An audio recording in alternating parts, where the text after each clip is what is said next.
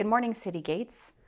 For those of you who don't know me, my name is Lucy, and I'm really excited to share with you about my vice verses this morning. We'll give you a little warning. I talk a lot with my hands. So, when I was young, I had a pretty major crush on the lead singer from what I think is the world's greatest band, U2. And if you don't know who they are, you should Google them after the service. And you know, the lead singer, you know, sang with this great intensity and this brooding emotion, and I would sing along. And one of my favorite songs was a song called 40. And back then, I knew it was Bible inspired, um, but I really didn't understand the meaning of the song. I was far more interested in the singer of the song.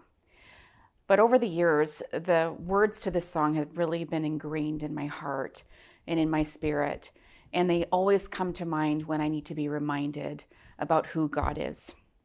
And a recent example happened that I wanted to share with you today.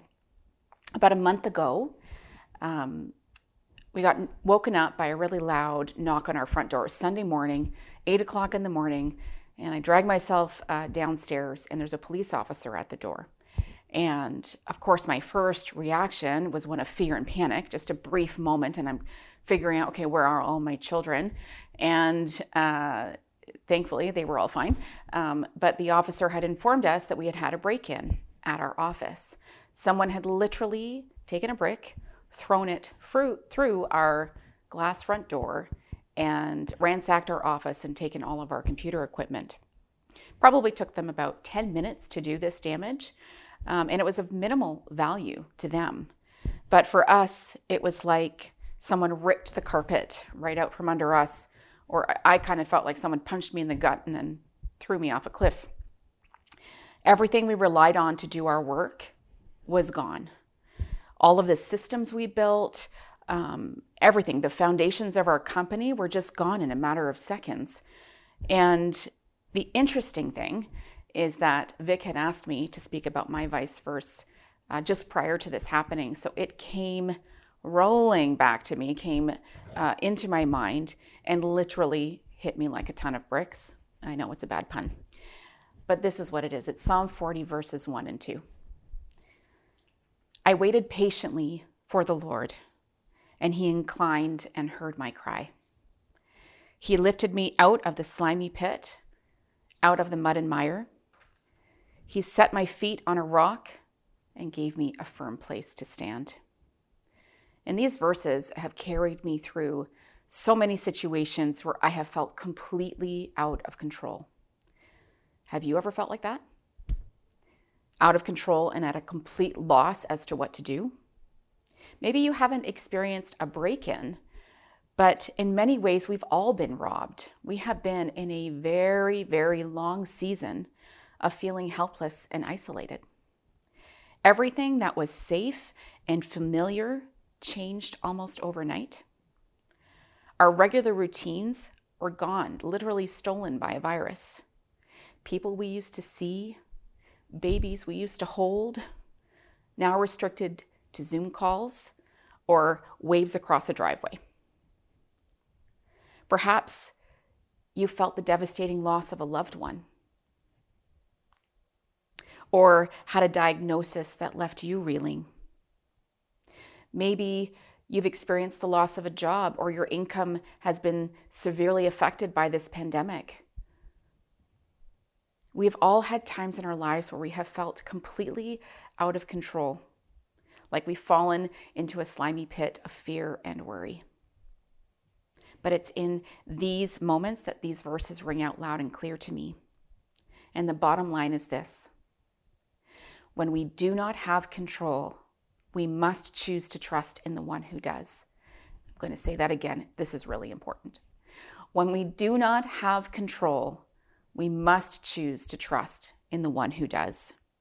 Now, this sounds really simple, but I tell you, it has been one of the hardest lessons that I've had to learn in my life, and I am still learning.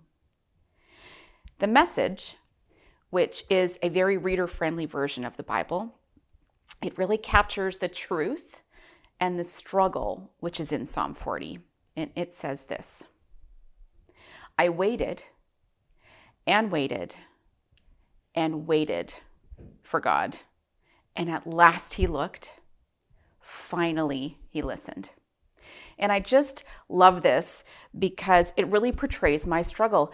I am really not good at this whole waiting patiently thing. I don't know about you. It is not my forte at all. And when I first read this verse in the other version, it makes me think that King David is sitting up there on his throne and he's just waiting patiently. There's angels singing behind him and birds chirping, and he has this serene look on his face. But that's just not reality. David was human. We are human. The waiting part can be really, really heart wrenching. We cry out to God in those times. We cry out with our questions, with our pain, and with our hurt.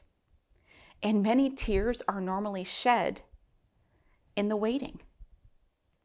But the truth is, is that all of it, and I mean all of it, is heard by God. He does not ignore.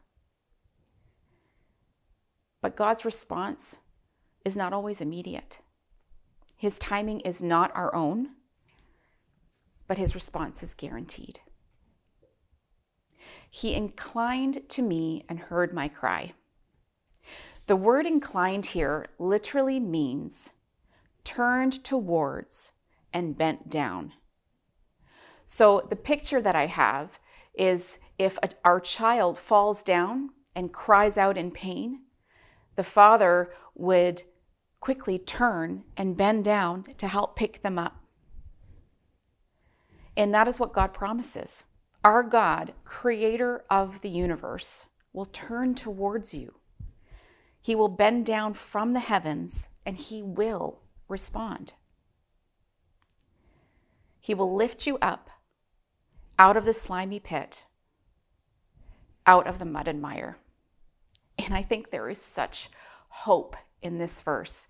So let's talk about mud for a second. When my kids were little, they used to play in mud puddles. And I'm sure this has happened to you or, or one of your children. You know, when they've got their rain boots on and they jump in a mud puddle that was a little bit too muddy, and then their boot gets stuck, and then they're yanking and they're yanking and they're trying to get their boot up, and their foot comes out, but the boot stays there. That mud is really strong. And then I think of, I saw this picture once of a horse stuck in mud. This powerful, majestic, beautiful creature stuck in this mud. And the more the creature struggled, the more that they tried to get out, the more stuck they became. And they literally would die there if an outside force did not come and crane that horse out of the mud. And I'm using mud figuratively here because it really does represent sin.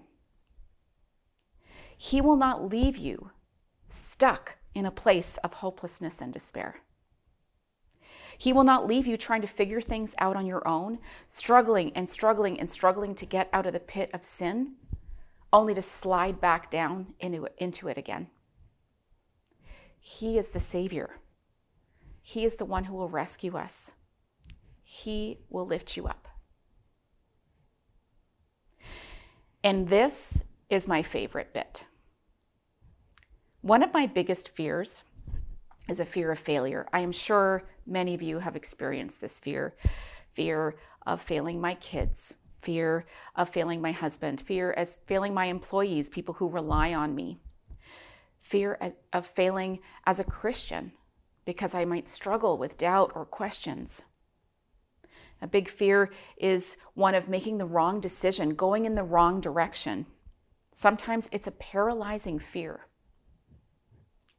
And this final verse has held me firm in place so many times. When nothing else has made sense, when the world is topsy turvy, I trust in these words. He set my feet upon a rock and made my footsteps firm. The New King James Version actually says, He establishes my footsteps. And to me, this reminds me of swimming in a lake. And you're swimming and you know that you can't touch the bottom. And it might be wavier than you'd like, and the wind is picking up, and you are swimming with all of your might. And you can see that you're further from shore than you thought. So you start swimming stronger and stronger, and you are giving it every little bit of energy and strength that you have, and you still cannot touch the bottom, then you start to feel very tired and very worn out, and you are gasping for breath, and you start to lose hope. And then you reach down, and your toe touches something firm. And then your foot puts, you put your weight down on it and then both feet. And then you realize that you have found a rock in that lake. And an enormous wave of relief washes over you because you know it will hold you. You know that you are safe and you know that you can breathe now. That's what God promises. And He goes even further to say that He will make your footsteps firm. So to me, that's like God not only gives you that one rock to rest on, He then shows you that there is a path of rocks for you to get to the shore. And all you have to do is move forward in the direction that He points you in. We can break these verses down into four truths. One requires action on our part, and the other three are promises. And you know, I love digging into scripture and tackling theological questions, deep passages that are very complex. But I tell you, it's these simple truths that I return to over and over and over again. One, there is a waiting period, patience recommended.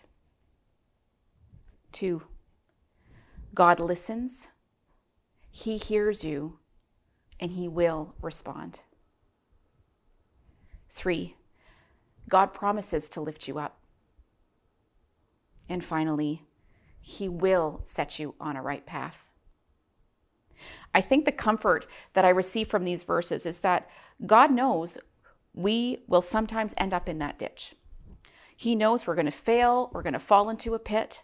It's not a surprise to Him yet He has chosen to rescue us. And the picture of these verses really beautifully represents the gospel as well, because ultimately, God turned toward us, He bent down to save us from the mud and mire of sin. In fact, He actually got covered in that mud Himself when He came down to rescue us, in order that He could lift us up, wash us off from all of that mud which kept us stuck in that pit and place our feet on the rock, which is Him. So, if you feel like someone has thrown a brick through your front door and smashed your plans, or if you've had your security ripped out from under you, read these verses. Hold on to God's promises. Because when you don't have control, you got to choose to trust in the one who does. He's got you.